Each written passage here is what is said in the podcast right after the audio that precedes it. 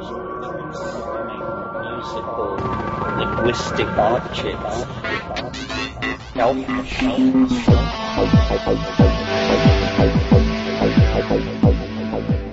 Greetings from Cyberdelic Space. This is Lorenzo, and I'm your host here in the Psychedelic Salon. And today I'm thinking once again about Burning Man. But since I'm not going to be able to make it there myself this year, I thought that, well, I'd just go back to the 2014 Palenque Norte lectures and see who I've missed and uh, haven't podcast yet. Interestingly, uh, to me at least, the name at the top of the list is someone who is uh, also at the top of my list of people that I've begun to think about as one of our young elders. but now that I just said that, I'm remembering that one should never imply that a woman, uh, particularly a young woman, is an elder. But uh, I'm sure that you know what I mean, that I'm using the word elder in the sense of being a very wise person. And uh, Ashley is uh, definitely wise beyond her years, in my opinion. And as you're going to hear, Ashley Booth is promoting conversations about psychoactive compounds in order to have intelligent, level headed discussions about the responsible uses of psychedelics for both clinical and therapeutic purposes. Through her own inner work, she's developed a passion for removing the stigma and fear surrounding psychedelics. Her strength comes from uh, combining a background in the sciences with a bigger and deeper view of humanity and the world. And as you're going to hear, Ashley uh, also inspires audiences to question the default world's thinking about psychedelics. And so now, here is Ashley Booth delivering her Palenque Norte lecture at the 2014 Burning Man Festival. So I'd like to introduce Ashley Booth. Uh, Ashley is a scientist, philosopher, and advocate currently working as an oceanographer in Los Angeles. Uh, Ashley uses her scientific background to break through the war on drugs rhetoric and have an intelligent and scientifically based conversation about the safety and use of psychedelic substances. Um, so we're very excited to have her here with us today. Without further ado, here's Ashley. Thanks, Pez. All right, stand, start out. Uh, I'd like you to please raise your hand if you've had your mind blown by something unexpected that changed the course of your life forever. Okay, now please keep your hands up if that one of those occurrences happened at Burning Man. Okay, that was almost everyone. and keep them up if that was uh, under an altered states of consciousness. Also, pretty much everyone. awesome. Well, I'm in good company here. You can take your hands down now. Uh, so today I'm going to talk a little bit uh, first about my own personal story, um, the need for psychedelic advocacy. Um, the, co- the title of my talk is Psychedelic Advocacy Communicating with the Default World. And, and then give you some tools about how to communicate with such a con- uh, about such a controversial topic. To, so to start off, uh, I'm actually an oceanographer by training and profession, and uh, it's kind of funny because marine biologists and oceanographers uh, the Scientific American uh, Scientific American Journal says that that is one of the most depressing jobs in science. and I, I, have definitely felt that because being an uh, environmentalist and seeing what we're doing to the environment can really get you down sometimes. And I know that that was the case for me. And to be honest, for a while, I really kind of hated people. Um, because it was just I saw them as the enemy um, to what was being, you know, destroyed, which was something so beautiful. Uh, but then uh, my first Burning Man happened, which was about eight years ago now. And uh, that experience really affected me deeply in two ways. One, just being a part of this community and being able to uh, see how people interact with each other and what people can create really renewed my faith in humanity, and I don't I don't say that lightly. It was it was such a profound experience. Um, and then the second thing was that I, I had the opportunity to try MDMA for the first time, and as you know, given the, the name ecstasy, uh, you know, I would think it was going to be a pretty good time. It's been a pretty good marketing, but uh, what I didn't expect was it to be such a, uh, a lasting and profound experience for me because being from a science background and being the daughter of an engineer and a mathematician, uh, I'm I've always been very head head focused, very you know logic based, and to be able to come into this experience and have my heart open and be able to connect with people that in a way that I've never been able to do before was profound, and it permeated the entire rest of my life um, in all areas. You know, not just you know when I'm under the influence of of this psychoactive compound, but it was on all parts of my life. And so fast. Oh, so then. Um, you know, as any good scientist would do, uh, given the breakthrough of this kind of magnitude, I felt more research was needed. So, uh, fast forward about seven years now, uh, I found myself in a 5-MeO DMT ceremony. And if you're not familiar with 5-MeO, it's not uh, NN-DMT, which is what more people have heard of, which is uh, Terence, you know, Terence McKenna's ELF machines. Uh, 5-MeO is actually a compound found in the, the venom ducts of the Sonoran desert toad, of all things. It's also found in many plants and actually even is made by our own bodies naturally. So it's a really fascinating compound. And it's one of the most powerful psychedelics that we know of. And through that experience, uh, and in the context that I did it in, which was a very inten- you know intentional, um, comfortable, you know, supportive environment, I was able to go to a place that I had never thought existed, and my heart was, you know, it started to be kind of warmed up through the use of MDMA and and and the the, the, the people that I've met through the Burning Man community. Uh, it just blew me open, and I it was such a paradigm shift for me that when I kind of came back from my experience, I mean, I was just so full of gratitude from having being able to have the opportunity to be able to even you know, know about this substance, let alone try it. And and then it just struck me that so few people know about this. And you know, 5-MeO is pretty obscure, and you know, most people, do, you know, have, have such a, a contorted view of what psychedelics are in the first place.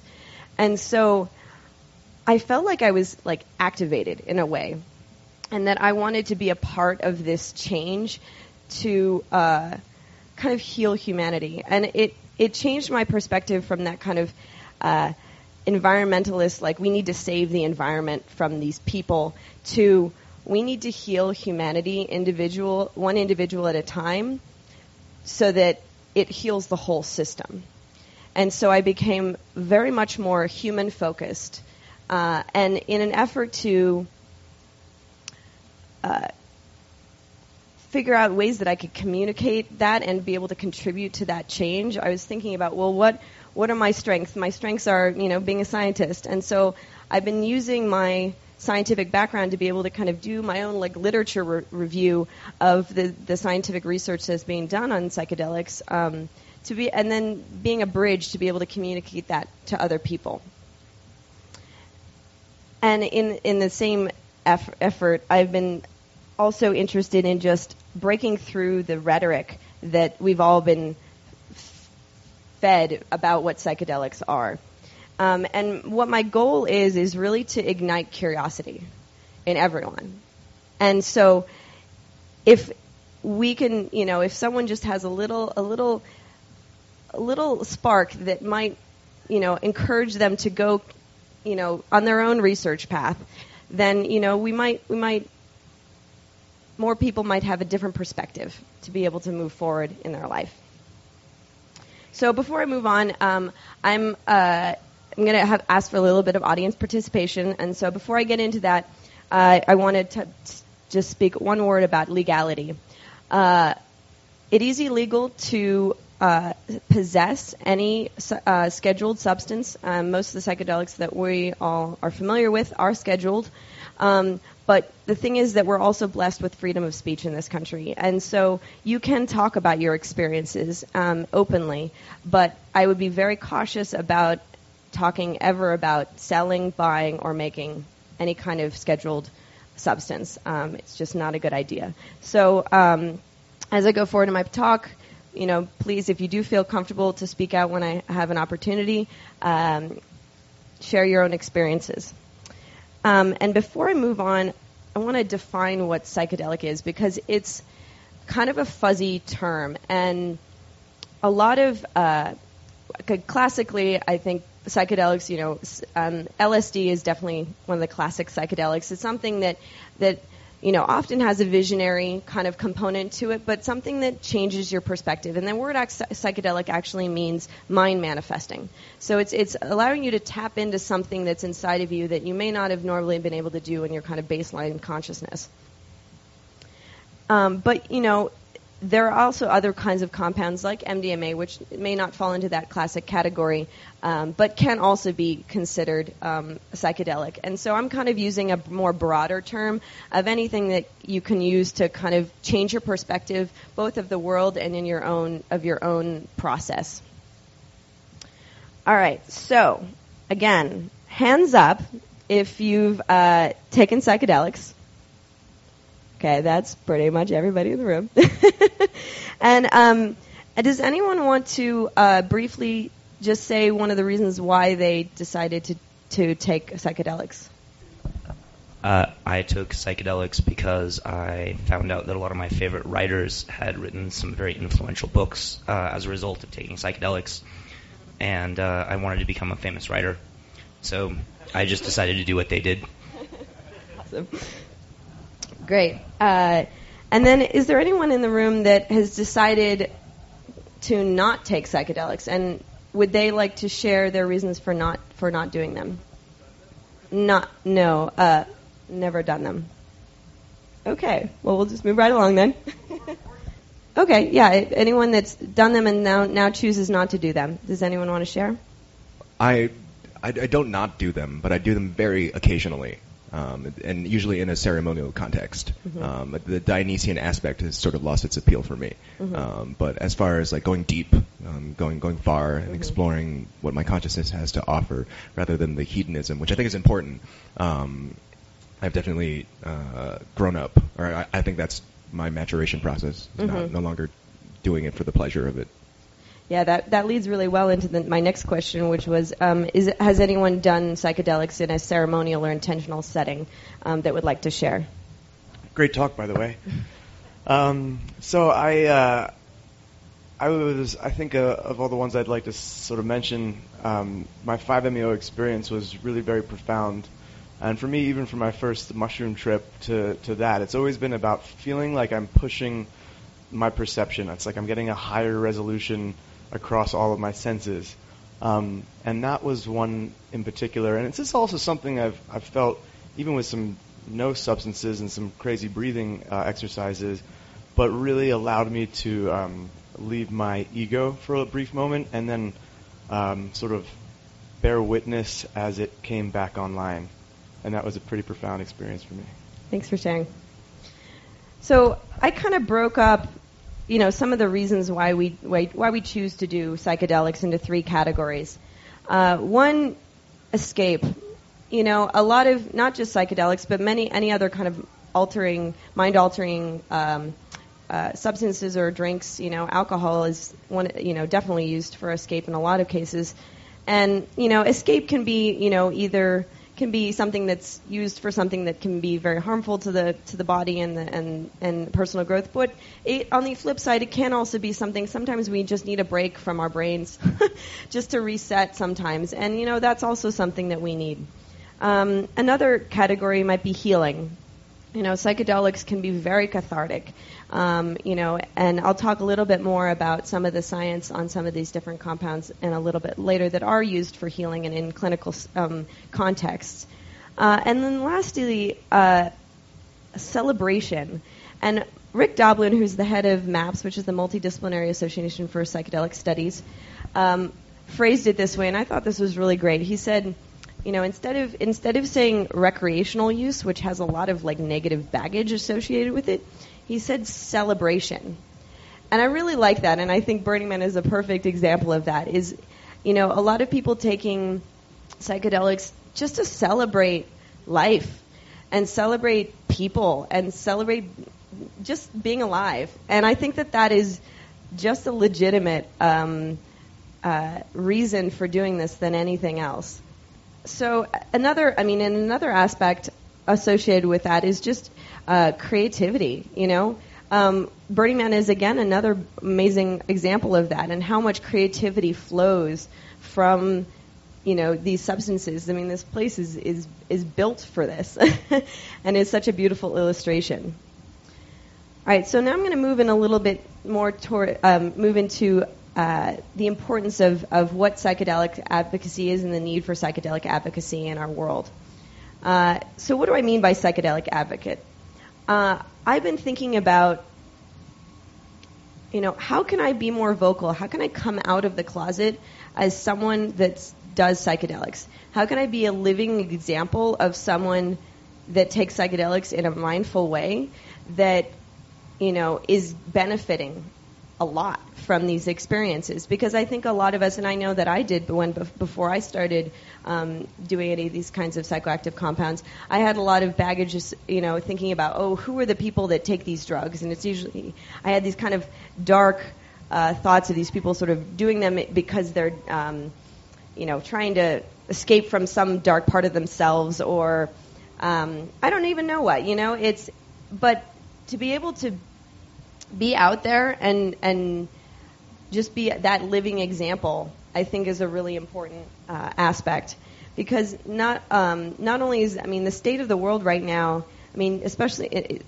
just in our country, depression is just rampant, you know. And I mean, this is really uh, illustrated, you know, by Robin Williams that just passed away recently. I mean, it it's really heartbreaking to see that you know this is we we, we wear these facades uh, and that it's just it's hiding something that's kind of festering right underneath. And we you know if I wonder if he had had more tools to be able to tap into whatever it is that he was dealing with that you know he may still be around um, but as it is, he gets to become a reminder for all of us um, that we need to deal with that stuff. You know, we can't hide it behind something. And um, and you know, it's not just the you know kind of traumatic experiences that we also need to be uh, healing from, but it's also just kind of like daily maintenance. Like I don't think that our culture really does a good job of this. Um, daily stresses and daily pressure of just from all sorts of things. And if you don't have a, constructive outlet for that, I think that it creates um, a lot of pain that then kind of can come out in more unhealthy, sort of bigger ways. When if we had just uh, done a little bit of more maintenance on an every, you know, everyday sort of basis, you know, um, there are many tools that are out there. You know, yoga, breath work, you know, running, hiking, being in nature. These are all things that help us clear a lot of that stuff. But the thing is that psychedelics are a really powerful tool for this. And the thing is that they're not actually in the toolbox right now for most of society. And so this is a really and this is why I've decided to be a psychedelic advocate and encourage psychedelic advocacy, uh, is because I think it needs to be on the table. One of the things that I also want to keep um, to point out is that by being a psychedelic advocate, I'm not saying that psychedelics are good for everyone by any means. Um, I just would like it to be an opportunity for people who would like to try it. Uh, and be able to have a context around people who can try it in a setting that is conducive for growth and healing.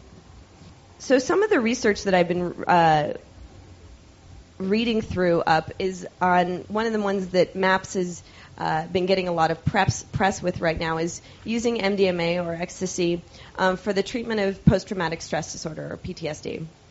And this is really fascinating because uh, what they what they do is they give um, MDMA to um, a person with post traumatic stress disorder in a sort of psychotherapy uh, context, and they found that after two of these uh, settings, two of these therapy settings,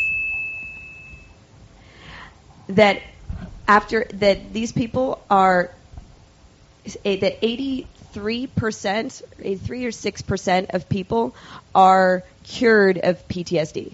Not, you know, on on medicine for the rest of their life, not in therapy for the rest of their life, cured. I mean, it's it's really incredible. And it's something that you know it's it's getting press and it deserves to get press. And one of the reasons why this works, which I think is really fascinating, being a scientist and you know very head focused in my own way, uh, is that it affects memory um, in the way that we process our memories because.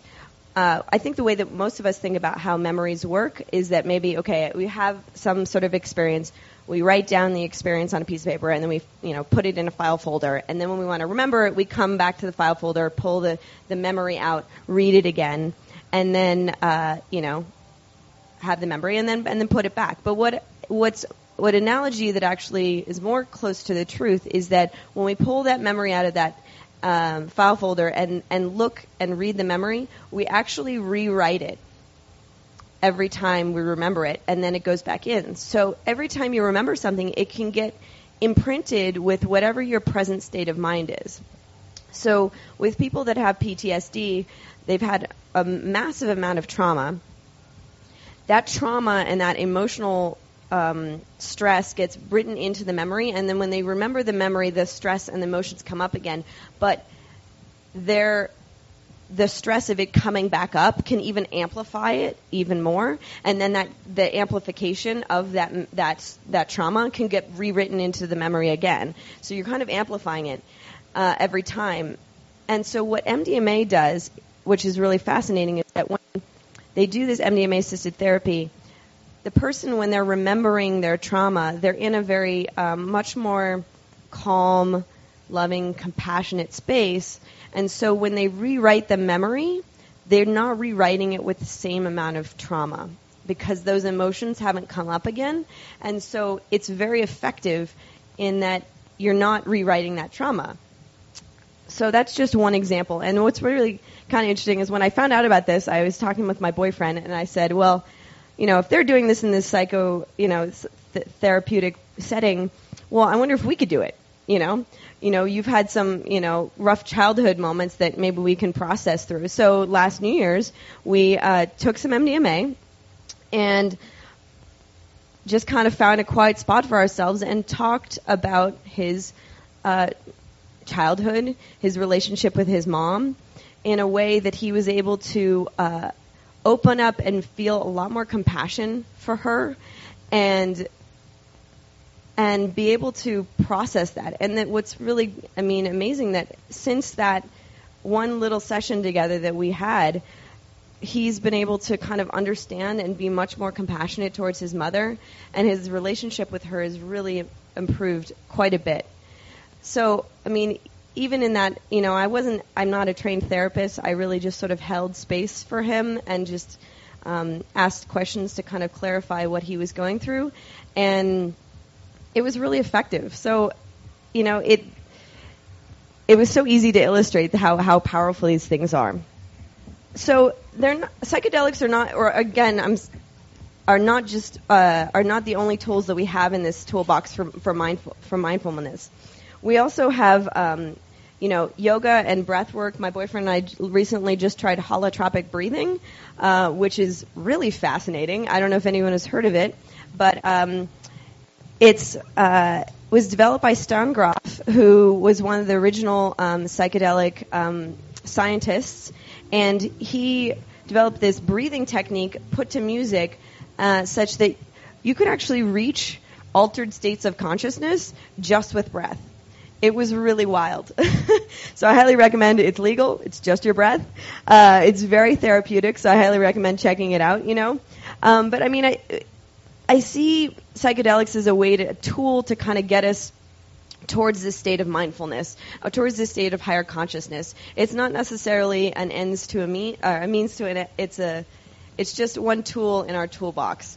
So one of the other important things I, in being a psychedelic advocate is uh, keeping in mind, uh, you know, when we're talking to people, what mm, the main concerns are that people might have about psychedelics, because we've been fed all of this rhetoric for so long, and there's such a contorted view um, that we really need to make sure that, especially um, being in this kind of subculture of um, of people that are using psychedelics in a way for all of these um, more beneficial and positive uses, we need to make sure that we still are tapped into what the rest of the world thinks about these things and be able to know how to communicate with them. So knowing what the safety risks of these things are, because that's one of the things that most people are concerned about. They, you know, they've been told that these are so dangerous, and so knowing the resources about what the safeties are, uh, safety is, Erowid.com is a huge resource to our community for people to be able to know how much um, to take these things and if there are any kind of um, interactions that these um, substances can have with other things you may take, whether it be alcohol or any other kind of uh, prescription drugs. Um, and also just knowing what some of the myths are. You know, uh, when I, I mean, everyone's kind of heard of this story of you know somebody taking acid and jumping off uh, you know a building thinking they can fly. I looked into that. It seems like it's a complete urban legend.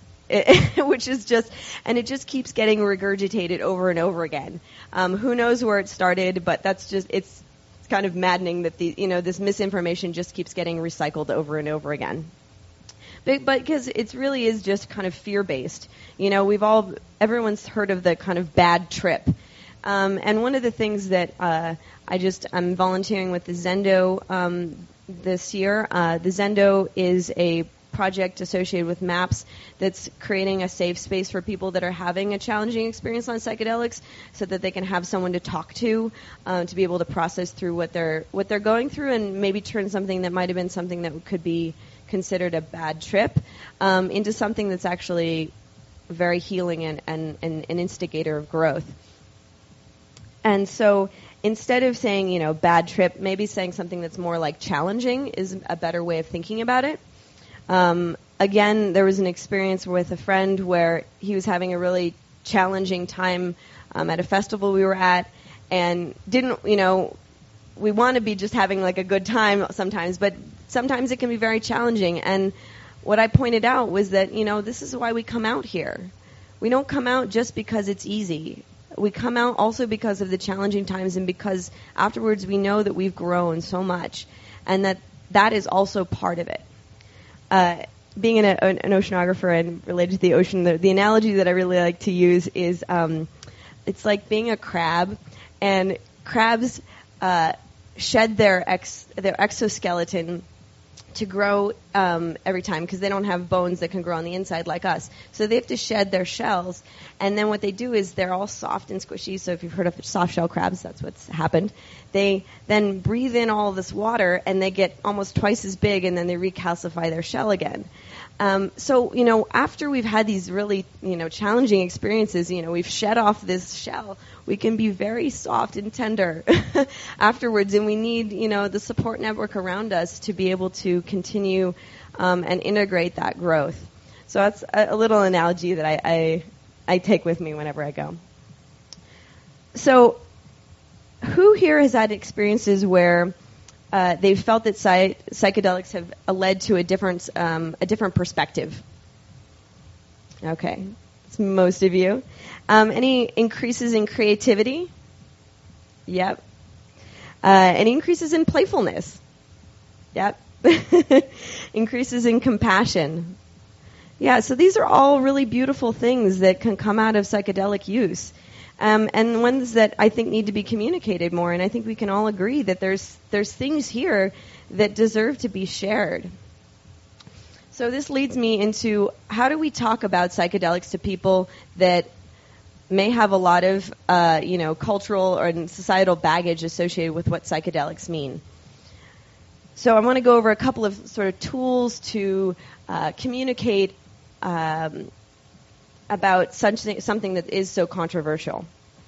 And I think the most important thing to keep in mind here is it's not your their responsibility to understand you in the way that you communicate. But if you choose to, you, you can if you want someone else to understand where you're coming from, you need to take responsibility for your own communication so that you can meet them where they are and that they can hear you because I can't expect anyone to be able to read my mind. So it's it's me seeing where they're at and meeting them there. And a good way to start off something like that is just to ask questions and see where people are at. Because if I start talking about something that might make somebody un- too uncomfortable too quickly, they'll they'll turn off and they won't be able to listen anymore. And so, just asking people questions, you know, about what kinds of you know mindful work they've done, maybe what kinds of what they've heard about psychedelics or any other kinds of substances, just so you can kind of get a baseline of where people are coming from because. Um, it's you that are meeting them where they're at. So you got to get an idea of where that is t- to begin with. Again, you know, this it's through this process. It's it's a process of coming out, and in the last year, I've had a lot of coming out experiences. In that, I both came out to my parents. Um, that I did psychedelics and and had that conversation, um, and I also took my younger brother to his first festival. Um, and both of those experiences, you know, while it was stressful at the time, I feel so grateful that I did that. Uh, and now I've really started the conversation to be able to be more open. Like I don't have to feel like I, I'm, I'm hiding a part of myself anymore. Uh, I used to have uh, two Facebook pages because I felt like there was certain people that I, you know, could open up to, and then there were other people that I couldn't open up to and I wanted to keep them separate and I wanted to control the situation, but there are parts of myself that I feel so passionately about, psychedelics being one of, just one of them. And as long as I keep feeling like I need to hide parts of myself, then I'm not really being true to myself and true to those parts of myself. And I think that that's something that we all need to keep in mind as we go through um, this process of kind of awakening and opening up. I'll wait till the art car goes by. so, as a psychedelic advocate, you know, I'm trying to be an ambassador for this movement and someone that, again, ignites this curiosity. And that's the kind of phrase that I've been sticking in my head. It's like igniting curiosity, sparking curiosity, which then leads to this ignite, um, igniting consciousness, really. Um, and so that we can all start healing each other and, and make this world a much more beautiful place. Uh, let me skip back to my um, my brother bringing my brother to his first festival. That was a really I was so anxious to bring him because I, I knew he he was going to be open to it, but at the same time, you know, there's so much baggage that we carry around about our childhood and the way that we, you know, the things, the stories that we make up about the people that we grew up with or the people, our family members, and you know, they may not even necessarily be true anymore. And I I think that you know, part of my own growth process has just been to challenge myself to be able to keep pushing. Um, if I feel uncomfortable about something, or you know, I'm feeling resistance, like, and I think, well, why am I even concerned about this? Really, you know, to kind of keep probing into that to see what it is that I'm resisting. Um, because it may not be something, it may be something unconscious that I don't even know about and not really even logically based. And so that was a really good example for me to be able to just push through some of that that subconscious baggage that I was carrying around and just and just be open. And you know, he had an amazing time and he came up to me and he said like, you know, actually I knew that this was going to be a, a really an amazing time, but everyone's so nice and I'm just, you know, really glad that you brought me here. And it, you know, I started tearing up because I just, you know, that was exactly, that was exactly what I wanted to to hear, and and and I accomplished my my goal, and it was just, you know, it, it it ended up not being that scary in the end.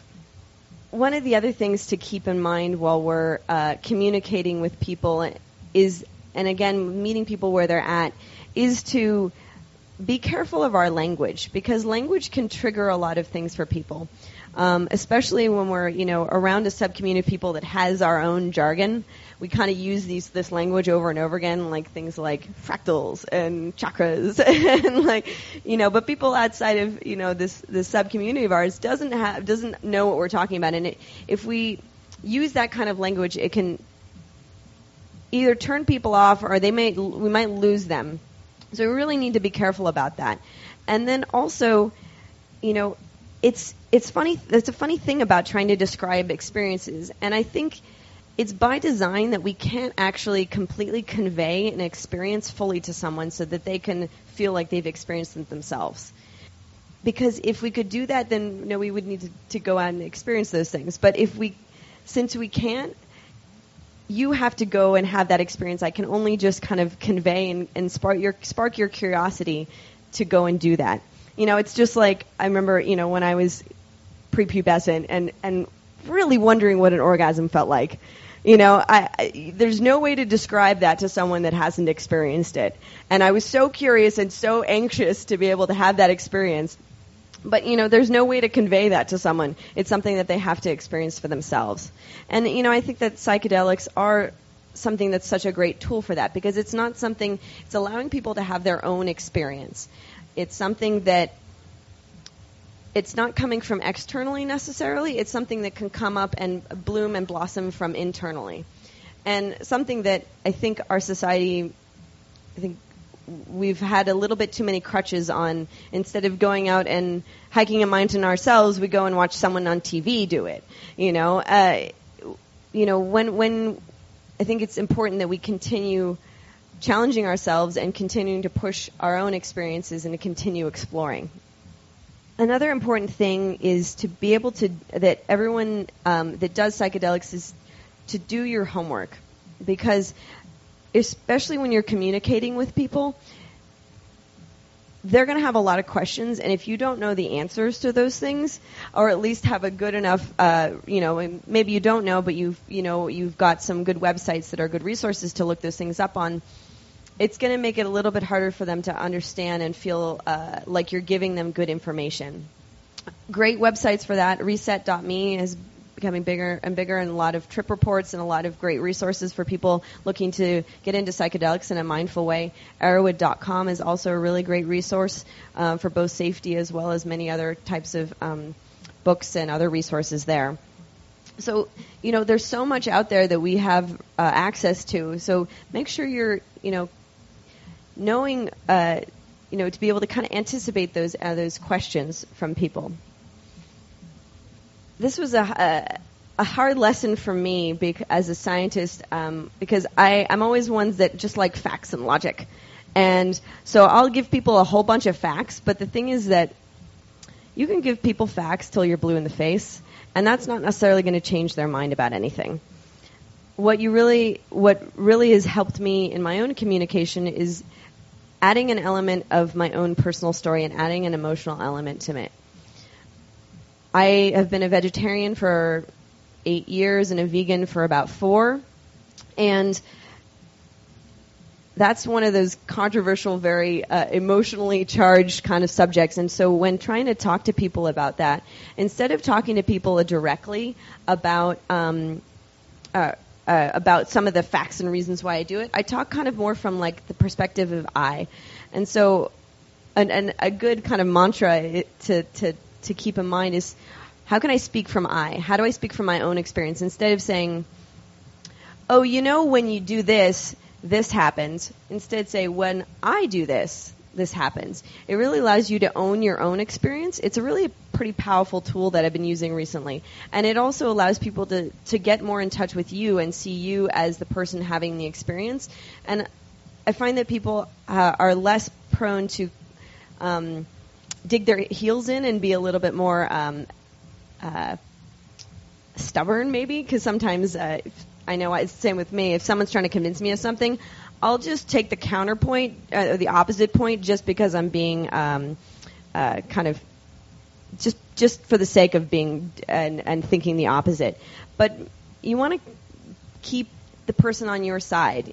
And so sometimes it's not about necessarily, you know, you're not trying to convince anyone of anything because you can't really do that. The change has to come from within. So all you're trying to do is, again, spark that curiosity.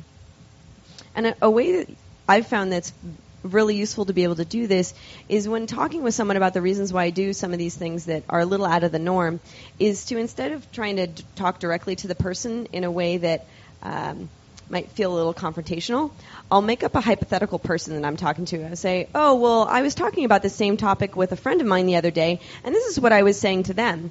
And then the person that I'm actually with in that moment can just observe that conversation that I'm having with this like, hypothetical person, and then they can making a decision for themselves rather than feeling like they need to make a decision or make a counterpoint or something right in that moment. They can be in their own experience and just witness that. And then that might, again, spark something that they can, though, go research again later. You know, and a lot of times when I do talk about my experiences, I do get a little choked up because um, these have been the most powerful experiences of my life, and it gets me really emotional. And when I sh- and when I am vulnerable and let those emotions out with the people that I'm communicating with, that speaks louder than any other words that I can say. They can see and feel how much these compounds and how much these experiences have made to um, uh, in my life in such a way that no words that could ever really do. So I want to uh, go back to a little um, audience participation. Uh, I'm going to take give you guys about two minutes to uh, pair off with someone that you um, either you've come with or you not come with, um, and just give a little um, take turns giving your own little uh, spiel about why you do psychedelics. You know, think about some of the ways that I've talked about communicating in, in different ways, and uh, so yeah, just take this opportunity to, to think about how you would communicate that to someone else. So I'll give you two minutes starting now. All right, wrap up your conversations, and we'll just wrap up real quick and then move into co- questions. I hope that was useful for you guys just to be able to have a little bit of practice and talk about that with someone else. So one of the things that I'm uh, about to launch, well, about to start the process of, is uh, creating a psychedelic advocacy social media campaign. Um, so right now, I just have a holder page on psychedelicadvocacy.com. Uh, I also have a Twitter account, uh, psychedelicadvo.com, or .com. it's Twitter, so no .com. Uh, and then um, I, I've, and the, the, the purpose of um, both of those things is to start kind of creating uh, positive psychedelic messages and memes so that people can share those, and then also using the hashtag psychadvo to so that people, when they post something that might be a po- um, show psychedelics in a positive light, whether it be science or somebody else's personal experience or in some kind of ceremonial context, people can put that um, on their post and share that and then we can also then create a community of people sharing this positive psychedelic message. So follow up on that when you get off Playa and uh, keep in touch. Uh, and so I'd just like to end with the fact that as an advocate, uh, we're not really trying to convince anyone of anything, you know, that, because that's not even possible, really.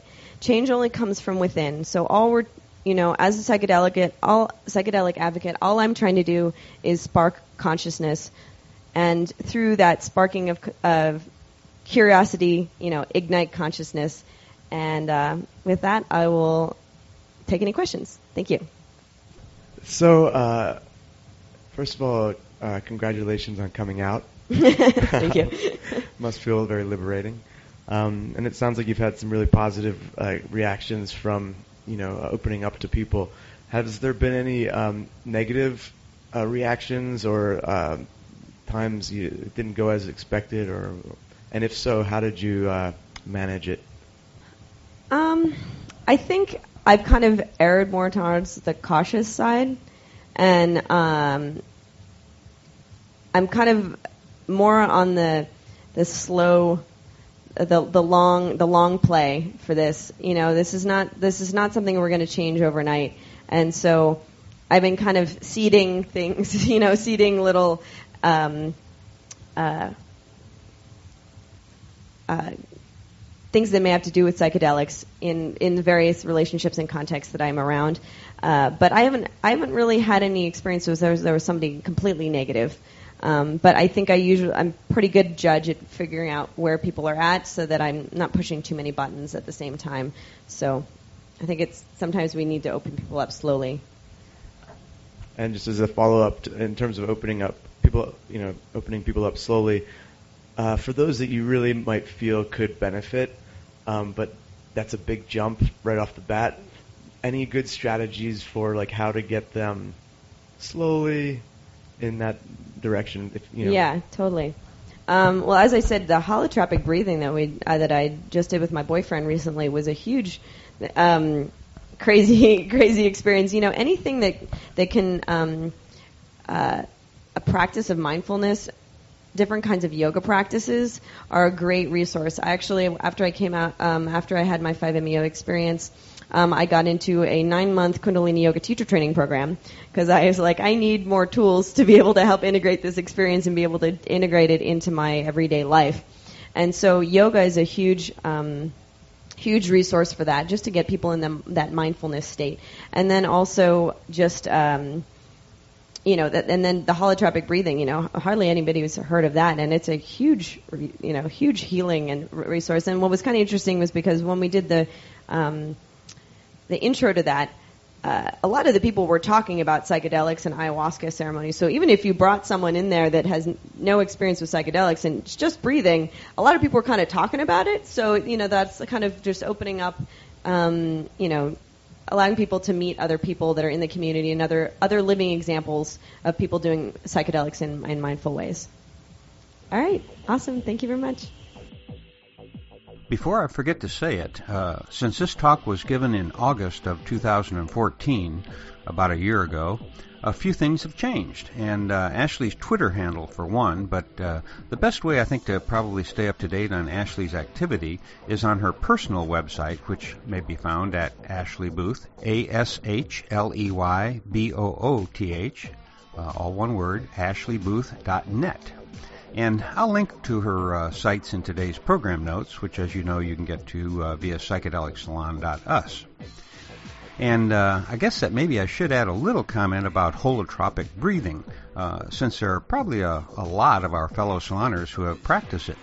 In fact, uh, I tried it myself about 14 years ago when it was uh, all the rage out here in California. But what is interesting to me is that Ashley didn't know about it until oh, about a year or so ago. So I guess my question is, uh, has holotropic breathing peaked and almost disappeared, or is it making a comeback? And uh, maybe some of our fellow saloners will leave a comment in today's program notes if they uh, know how widespread that practice is yet today. But I do want you to know that it has been of great value to many of my friends and is something that, well, maybe you want to look into, uh, particularly if you're uh, out in the boondocks somewhere and uh, don't have an easy way to become directly involved in psychedelics themselves. Also, uh, I hope that you picked up on Ashley's urging of us to transition from talking about recreational use of psychedelics to using celebration instead. As I think back to uh, some of the more memorable times that I've had while under the influence of psychoactive substances, I can honestly say that I never thought of those times as mere recreation. To me, uh, recreation is uh, playing baseball or fishing or something like that. But uh, the times that I've had on psychedelics can most assuredly be called celebrations. So uh, I like that a lot and uh, plan on using it myself from now on. You know, uh, I've been involved with psychedelics for a long time now, and one of the things that really amazes me is the fact that new information and new ways of looking at things, even by simply replacing a single word, celebration for recreation, for example, uh, still kind of jumps up and surprises me. Uh, but Ashley really hit home with me when she suggested changing the phrase bad trip to challenging trip. Now, that may be a simple thing for you, but for many years, I've been bragging about the fact that over many hundreds of trips, I've never had a bad one. But Ashley just now gave me a major insight when I realized that while I have never considered any of my trips to be bad, well, there have been quite a few that have been extremely challenging. So, uh, hey, thanks for that, Ashley. Another thing that her talk uh, just now caused me to think about is when she was talking about telling her parents that she used psychedelics. And I'm here to tell you that doing such a thing gains great respect for me because in my own case, well, I never told my parents. In my dad's case, of course, I couldn't have because he died in 1975 and I didn't become involved in psychedelics until 1984. Now, I'll be 73 years old next week, but my mother didn't die until I'd turned 62. That's right, I was 62 years old and still hadn't come out of the psychedelic closet to my mother. At that time, I'd already been wearing my hair long and in a ponytail for about 10 years before she died, but she always associated my long hair with me being a computer geek. She never liked it, and she always tried to get me to cut it. Until the last time I saw her, that is. And not long before she died, in a very weak voice, she said, Larry, I really like your ponytail. Well, I can't even express what that meant to me and still means to me today. Sadly, I now realize that my mother and I should have been talking about psychedelics all along. You see, she was an epileptic and took an unbelievably high dose of phenobarbital every day. In fact, she took it all the time that she was pregnant with me. I was born with a lot of it in my blood, but, you know, back then nobody cared about those things. But getting back to coming out of the psychedelic closet with your parents, it's something that you should do now, today, or as soon as you can. Because my hunch is that no matter what your age right now, letting your parents know what you think about psychedelics may just open some interesting new relationships for you. Don't knock it until you tripped with your parents, by the way, or your kids, I should add. But before I get more carried away with myself, I'd better get on with today's program and introduce today's second speaker, who is a person that I consider to be at the very top of the hero list of the good guys who became involved in the war on drugs. Her name is Amy Ralston Povah, and my wife and I were fortunate enough to get to meet and listen to Amy over a decade ago at one of Kathleen Wirt's famous salons in Venice, California. Well, guess what? Those salons have now been rekindled by none other than Ashley Booth. And on the bicycle day just passed, Amy was the featured speaker at Ashley's salon. So I'm going to let Amy tell her story herself right now, but I think that a spoiler is necessary first for any of our fellow saloners who don't already know Amy's story. And basically it's this. Rather than roll over and rat out some truly deplorable, despicable, and cowardly people, Amy spent nine years, a little bit more than nine years of her life, locked up in prison. She is a hero of the highest order in my book, and I do apologize in advance for the audio quality, but Amy's story may be one of the most important talks that you're going to hear this year. So now, here is Amy.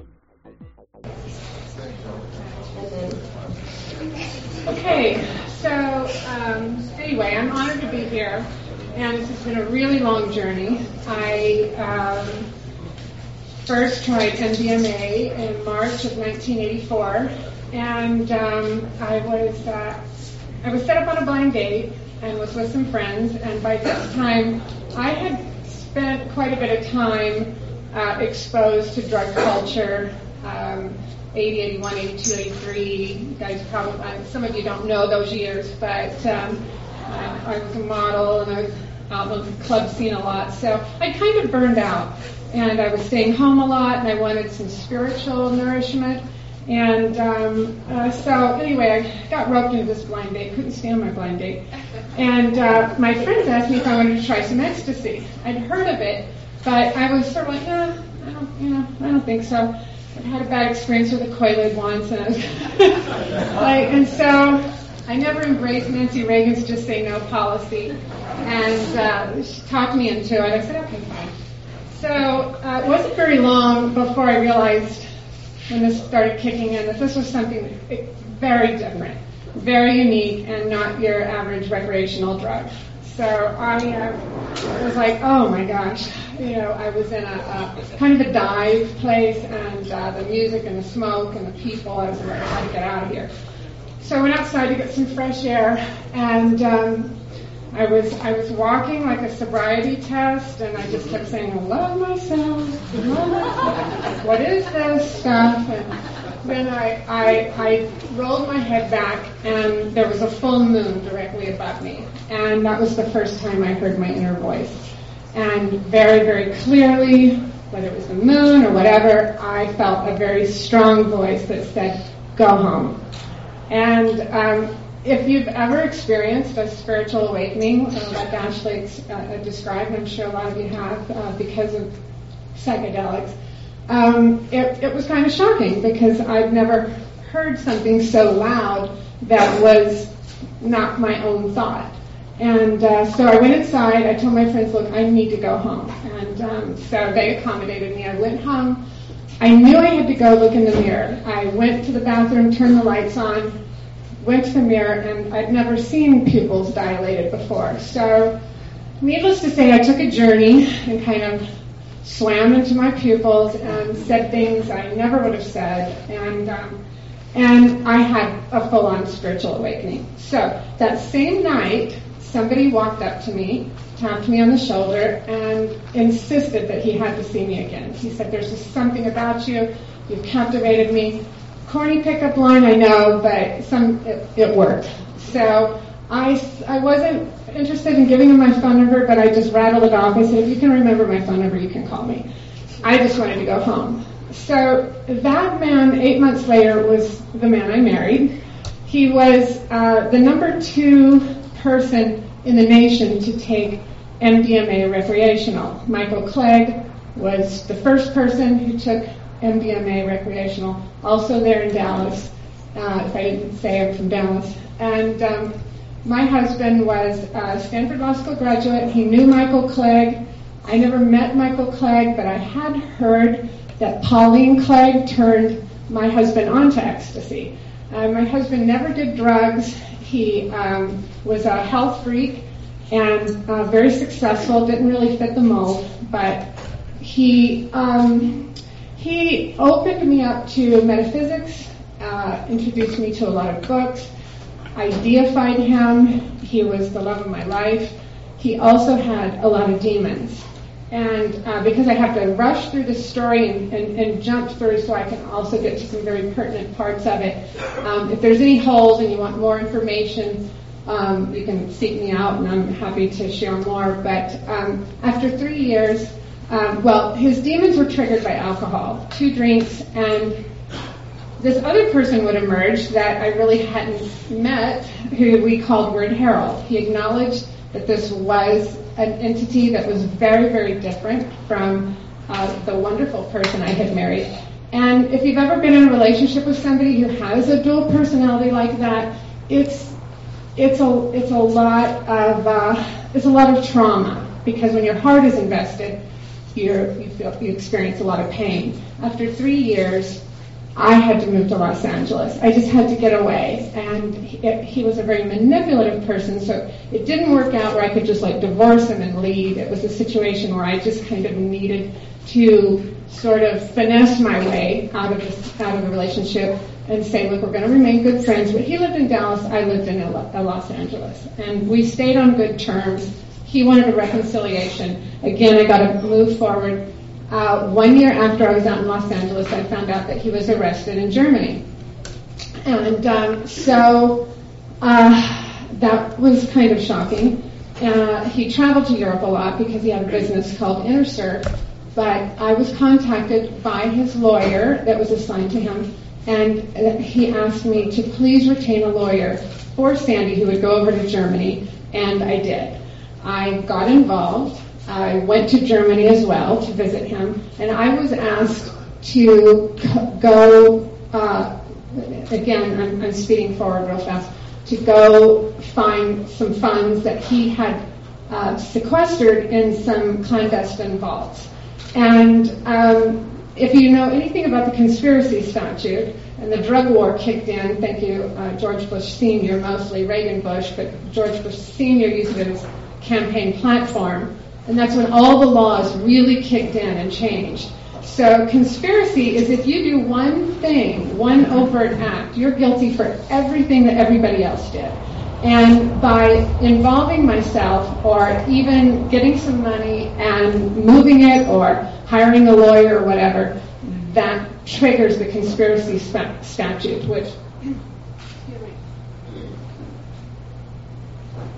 I'm talking really fast, but anyway. So, um, uh, six months after I I did that and visited my husband and found out about his arrest, I pulled into my garage and um, I was rushed with by guys who were pointing guns at my face.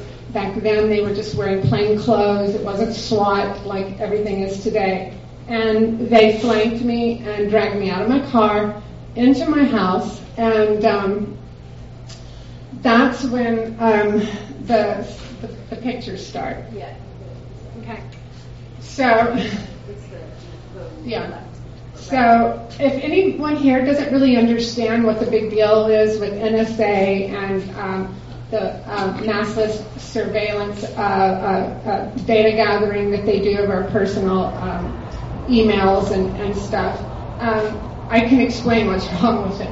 is once you become a target, or once the government has some interest in you personally, it's infinitely easier now for them to just look up your phone number and immediately find out who you who you communicate with, and it lends you lends you wide open to their harassment tactics, which they didn't even have that back when this happened to me. But so I just press this one right here.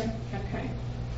So um, when um, um, when when they when they rushed me into the house and um, you're just it, it's so overwhelming because first of all we entered through the kitchen. There were people in every room of my house who were pulling drawers out. Everything was in the floor. The refrigerator contents were in the floor.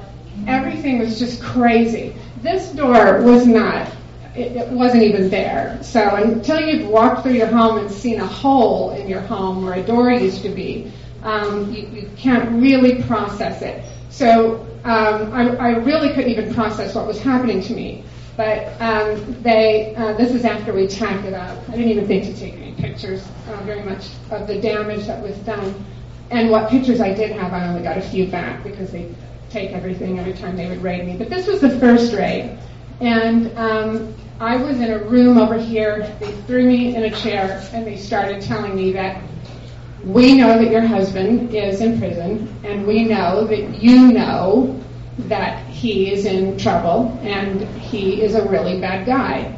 And it turned into the classic good guy, bad guy routine where somebody was screaming at me that, you know, I'm, I'm in deep shit, I'm looking at a lot of time, and then somebody comes in who's the attractive guy and says, uh, you know, back up, back up, leave her alone, you know, like, uh, back off, guys. Would you like some water? Amy, would you like, you know, could somebody please get her some water? So you've got kind of that energy going on. And um, this guy, the designated good guy, kneels down and he, he puts his hand on my knee and he's like, Amy, we're your friends. uh, while they're destroying my home, and, and that never ceases, they continue, I can hear them downstairs. I had a, it was downstairs, and then there was also a basement level, and you can just hear the destruction going on. And he said, "Look, we we we want to talk to you." And um, so then the process starts, where they start asking questions, and if you know the Miranda rights, anything you uh, say can will be used against you. Before you know it, they're they're putting words into your mouth. They're like, you know, you you know that Sandy was arrested, right? You know he's in Germany, and just just a nod of your head can later turn into that agent testifying, saying she admitted it. She knew that, you know. So I was in such shock at what had happened to me. It, it, really had an adverse effect because I think sometimes that maneuver works on people where it scares them. For me, I was just like a clam. I just was just like still trying to process what the fuck is going on here. So I I just kind of let him do his like maneuver, and um, I um, that's when the whole test begins. When you're put in a situation where you're told you will either cooperate with us or we're going to indict you, and you're looking at 20 to life. And um, for me, that signals um, it represents an energy that has surfaced on this planet time and time again. It, we we know uh, about uh, McCarthyism, same thing, witches, Jews, you name it. It's just about demonizing a certain group of people and then having a governmental body or somebody come to you and try to uh, threaten you and control your actions through fear. So, because this whole thing started uh, with such a beautiful experience, my talk was about faith over fear. Because uh, going forward, I had to make a decision as to what to do. But I want to show you just a little bit about what I was put through for two years. Um, they told my attorney, I got to leave that day, but they told my attorney that they wanted, they thought I was an invaluable tool, and um, they wanted me to infiltrate Sandy's organization, wear a wire, and um, I was just like, no, this isn't going to happen. So this this was the first raid, and um, uh, excuse me. So that those were the first raid. This was the second raid. Um, excuse me, the third raid. The second one I didn't take any pictures of. And the second one was just a break-in where they tried to stage it and make it look like um, somebody had broken into my house. But when people break into your house, they steal something. They didn't steal anything. They just completely trashed it again.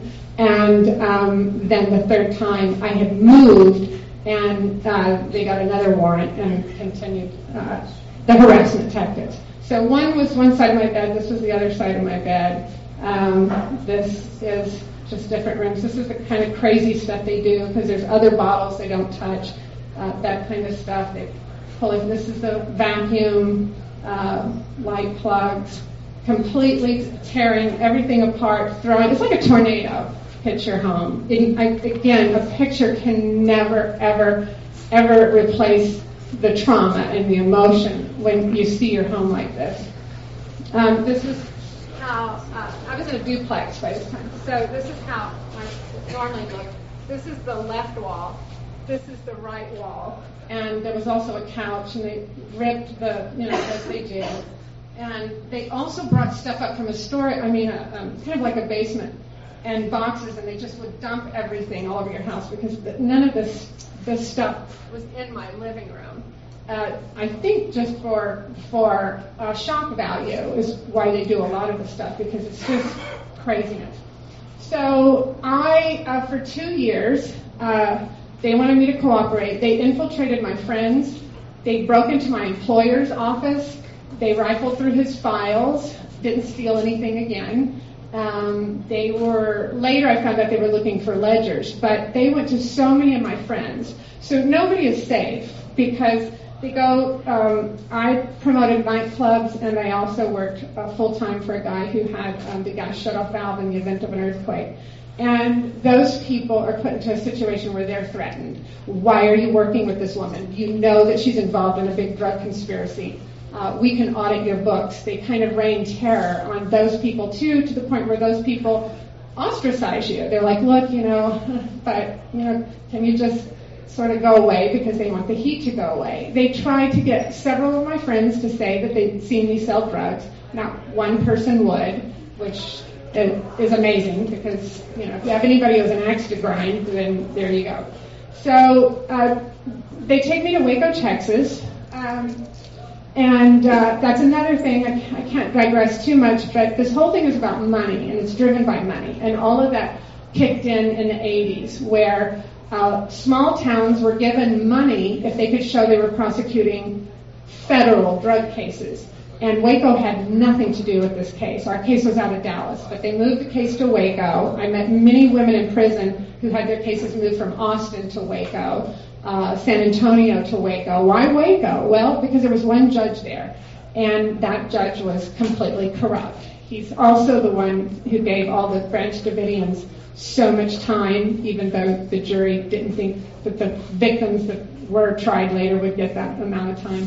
Anyway, he, um, I get uh, 24 years. I'm held responsible for all the ecstasy that Sandy manufactured. Sandy cooperated, and he got later. He came back to the U.S. and he got three years probation only. Uh, he wasn't even disbarred because uh, he was a lawyer. Anyway, so um, then um, after a year in Waco, I get to go to the federal prison in Dublin. And again, this is uh, my mom, my dad, and my grandmother. So this is kind of what prison looks like now. Only, you know, replace that with a black family, an Asian family, Hispanic family, um, because we've become the biggest penal colony, colony on the planet. And anyone who exercises their, their right to go to a trial, the Thornburgh Memorandum under the Bush administration said pump them to the highest amount of time you can get them. So you're penalized if you go to trial. And uh, the good thing that happened to me when you surrender and you don't allow fear to dictate your decisions, because I, I could have cooperated. Even my parents were like, why won't you, why don't you just plead guilty? Why won't you just do what they want you to do? Um, well, because some of us can't be corrupted. You're not. I wasn't going to sell my soul. I wasn't going to do to others what I saw them doing to me. And basically, they want you to testify against anybody who won't, who does go to trial, who won't cooperate. And I was more willing to surrender myself to this journey and experience it and see what happens and put my faith in God than I was to get, crawl into bed with the federal government. So John Beresford, some of you may or may not know who John is. John was the first person to ever order LSD from uh, Sandoz in this country. And um, he was a doctor. Uh, Aldous Huxley told him about LSD. Uh, John, when he ordered it, he didn't know um, how much he was getting. He ordered one gram. And I, I wanted to get all the details. I wanted to get all the details correct. So I've been in touch with Dieter, and Dieter works for Albert Hofmann because I wanted to make sure I told this exactly right because there's a lot of uh, a lot of versions of this story. So um, that was that's four. Th- I, some people say ten thousand hits. Uh, Dieter said no, it's 4,000, 4,000 hits. Um, John uh, is the one who came up because he, it's liquid, and he was like, you know, how can I dispense this? And he came up with the idea of the sugar cubes. So anytime you see the sugar cube thing, that was John's idea. And John and Michael Hollingshead created a, a, something called Agora Scientific Something together. And um, John wanted to do it uh, like uh, therapeutically and be very responsible in, a, in an environment. Um, and Michael was a little bit more cavalier about it or whatever. He he turned on Timothy Leary and some other people. There's some debate about some of those facts. I'm not going to get into that. But um, John never wanted any notoriety. In fact, he always wanted to just kind of downplay everything. And so when you read about it, you see a lot about Michael Hollingshead, but you don't see much about John Beresford. John later became obsessed uh, with the fact that people were going to prison for LSD, and he felt somewhat responsible. He um, is Buddhist, and he gave all of his inheritance away, everything basically that he had to uh, the Buddhist monks in Canada, so that they would have uh, buy some land and have a place. And he came here to the U.S., and I don't know how he did it because he didn't have a car, but he would just appear at prisons to visit us. Uh, anyone who was in for psychedelics, and later uh, any other people didn't matter. He he felt so much compassion for for prisoners, and um, uh, you'll see that uh, on his mala is this little guy, and uh, he passed away, and, and, and I'm wearing that with me today. But um, John uh, talked to Albert Hofmann a lot about the prisoner situation, he always wanted somebody to get behind the, uh, to put a face on this and to care and to want to talk about it.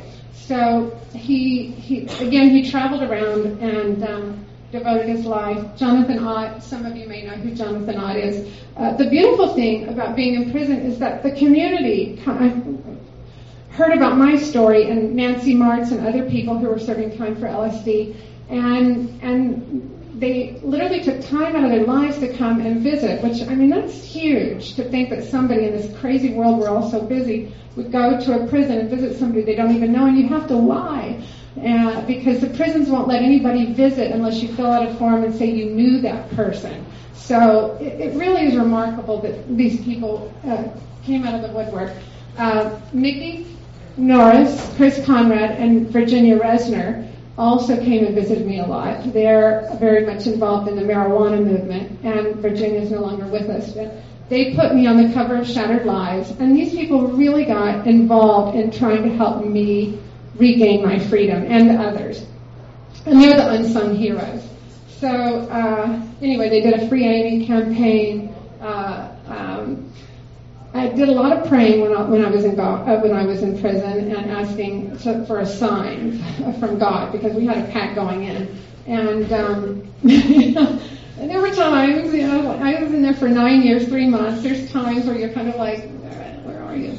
Um, but all of a sudden, it's almost like you sort of pass some uh, invisible test because all of a sudden, it's like a floodgate of um, activity surged for me. And Glamour magazine, David France um, contacted me, and he did a feature on my story. Uh, because he did a feature, it was easy to send the article uh, to politicians. Uh, I filed for executive clemency. President Clinton was in by this time.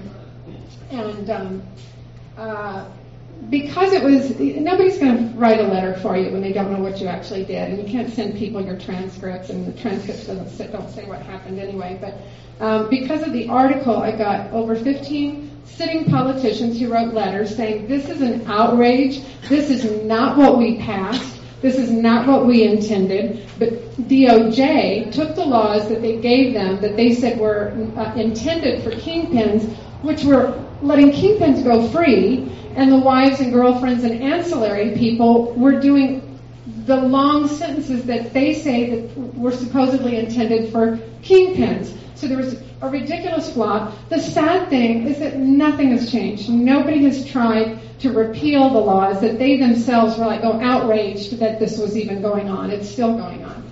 So um, um, here's uh, Chris Conrad Mikki. This is just two days after I got out of prison, and it was a shock. They just called me into the office, and they were like, "You're you're, you're going home." And um, Virginia Resner, who's no longer with us, Heather did uh, time for LSD, and so did her boyfriend. And uh, John Beresford was very involved with them as well. So these lovely ladies, uh, well, Virginia and Mikki, they did an exhibit and traveled all over the nation and set up the exhibit to put a face on the prisoners. And they're really the unsung heroes because uh, was really lonely back then. It's becoming more, uh, there's more awareness. I don't know if you know, but John Legend has just gone all in and said he's going to launch a campaign to end mass uh, incarceration. He's even performing at two prisons. So thank you, John Legend, because as Elizabeth Taylor stepped up for AIDS and then everybody got involved when, when, when she did, I have a feeling that a whole bunch of artists are going to follow in Legend's footsteps. So, um, John, uh, I'd like for you guys to look at the posters over there because um, it shows the um, uh, the period. I, I threw his memorial, and um, unfortunately, I didn't see him. I was making plans to go see him when I got the call that he had passed away uh, September 07. And um, so it has the period where he has the LSD and also his work with prisoners, and then the last years when he was married uh, to a woman named Virginia Blythe. So I, I, really want to honor John, and I encourage all of you to learn a little bit more about him. He's uh, he met with the Dalai Lama, and the Dalai Lama told him, "You don't have to reincarnate anymore. You're you're done, unless he wants to." So. Anyway, um, oh okay. So anyway, this is the same poster that's over there um, at the memorial because John was so devoted to prisoners, which is what I'm devoted to now. I have the Can Do Foundation, and I work tirelessly to try to spotlight the women I left behind and hot prisoners and, and other people who are serving draconian sentences. Um, we uh, we released balloons with the names and pictures of prisoners um, and sent them up to John. This is a friend of John who came in and um, interviewed all of the LSD people who were in prison, uh, John Humphrey. Uh, Ron Breton is a friend of John's who they, John was determined to create an LSD museum. And a lot of people have tried, but nobody's done it. But, but John's passion was to create an LSD museum. Didn't have it because Ron just got it to me, so I didn't get it in the thing. But there's only one picture, and there was an LSD museum in Pasadena, and uh, I'll show it to you. But anyway, it was. Um, this is the only picture of it, and um, so John's dream did come true. But uh, it, uh, after a while, the foundation for that they just couldn't continue to support it financially. Um, and that's John's uh, widow, Virginia. And uh, lastly, these are all women I did time with. Uh, Sue Ann Charlton is, uh, she served time for LSD. Her parents were uh, work on the Manhattan Project. They were all scientists. And uh, if you don't know what that is, that was the atom bomb. and the kids lived out in the desert. And she has a fascinating story. Dorothy was in for marijuana, I was in for MDMA, and Nancy Marks got 30 years for LSD. And um, anyway, I just encourage you. I got out and um, started the Can Do Foundation, and I just I encourage you guys to just keep in mind uh, anytime you have an opportunity to talk to somebody that we really have got to rein in the drug war and put an end to it altogether. And um, also, I, I did a documentary called 420, uh, which is what, a couple of days from now. Yeah. and um, it's about the drug war, but I focused on marijuana and the whole 420 holiday as well. And um, if you guys want to ask me about that, I have uh, some of those if somebody's interested. Anyway, thank you for having me, and uh, I really, really appreciate you. You're listening to the Psychedelic Salon, where people are changing their lives one thought at a time. So, does Amy's story make you angry? Just think of it. That low-life scum asshole of a lawyer husband of hers not only didn't get disbarred, he didn't spend any time in prison. He only got three years probation. While Amy, who was only involved by the fact that she helped that jerk get a lawyer, well, she spent nine years, nine years in prison. Now, if you don't think that is seriously fucked up, then you must be a narc or something. The next time you hear someone say that the United States is the best country on earth, well, you should tell them Amy's story and ask them how that squares with being a decent country. And before you get too lost in the details of her story, please keep in mind that the drug that sent her husband off into the darkness was alcohol, not MDMA. And I think the other thing that should be taken away from Amy's story is that well, it doesn't take all that much for the government goons to drag you into prison on a conspiracy charge. In some cases, just knowing about the criminal activities of another may be enough to get you into a world of trouble. So be careful, be very careful about who you're involved with. If you don't watch out and you're acting just like a good Samaritan, as Amy did, well, you could wind up in prison too. Hers is a cautionary tale that we must all keep in mind as we become ever more involved in psychedelic advocacy.